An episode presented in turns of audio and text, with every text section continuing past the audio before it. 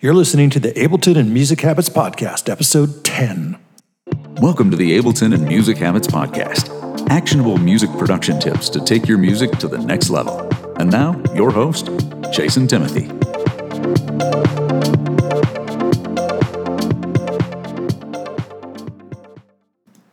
Hey guys, and welcome back to another episode. So, in this particular episode, we're going to get into a very common concern that many producers have that really shouldn't be a concern.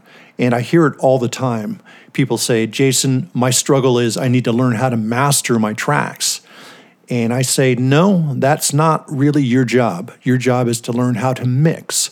So let's get into why that is. Enjoy.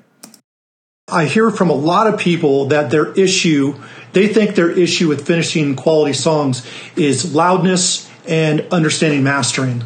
And neither of those should really be your concern at all.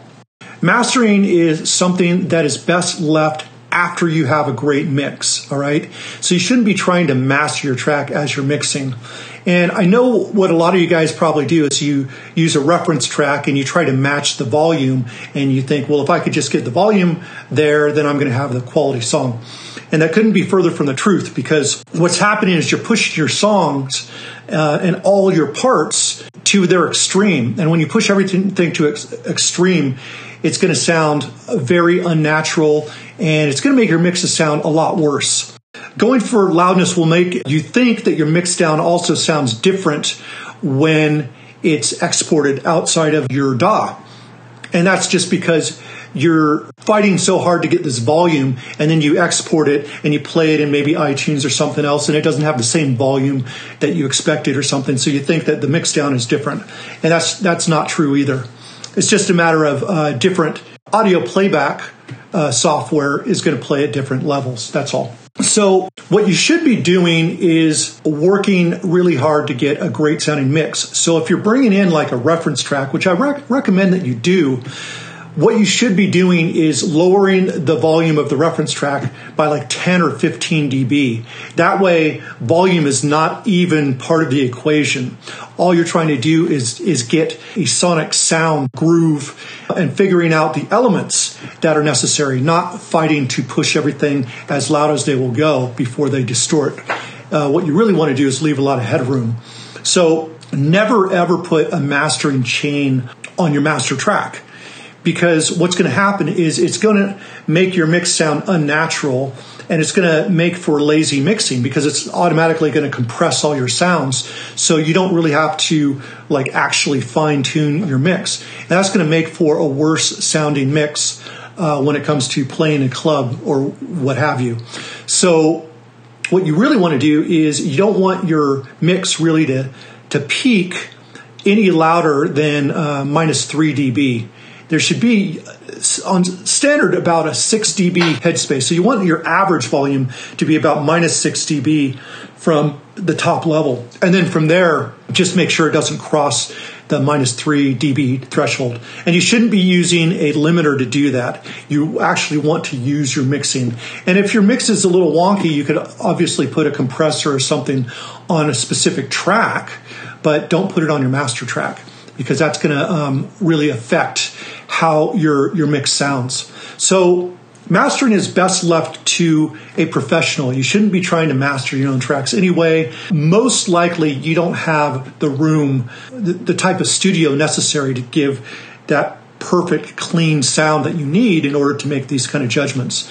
Now, obviously you could do a little bit of mastering in your headphones and things like that, but that's still not going to be very accurate what I recommend is if you're just looking to play a song in a club just to test it out, then what you could do is just drag a utility and then follow that by a limiter um, and just turn the utility up like 5 dB. Don't add any EQ, don't add any compression, don't add any of that. Just turn the volume up and use a limiter to keep things from peaking.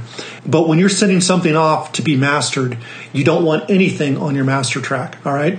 So that's really uh, one of the things that I wanted to discuss with you guys because I'm hearing from so many people that you think you need to learn mastering and you think you need to learn loudness instead of just focusing on making great mixes. And if you make a great mix, the mastering and all that will take care of itself. the value of the mastering or, or the the mastering person's ability to make your song as good as possible is really dependent on how good your mix is. So, and usually if you send it off to a, a mastering engineer, they will tell you if there's an issue that needs to be corrected in the mix before they do the mastering. At least anyone worth their money is going to tell you when your mix is not quite up to par.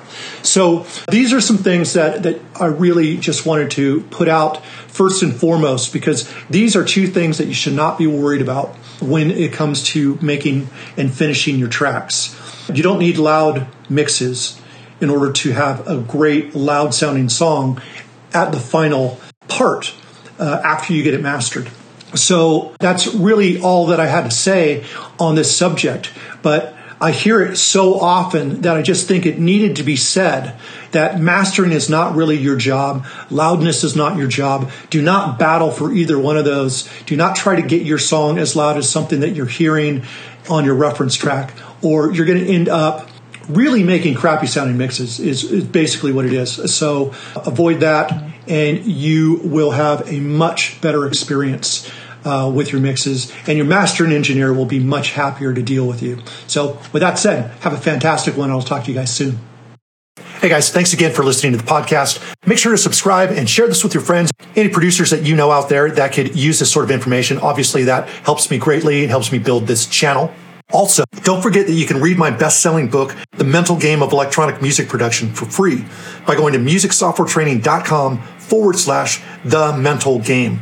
You'll also get my song recovery kit and my 101 Ableton tips video totally free.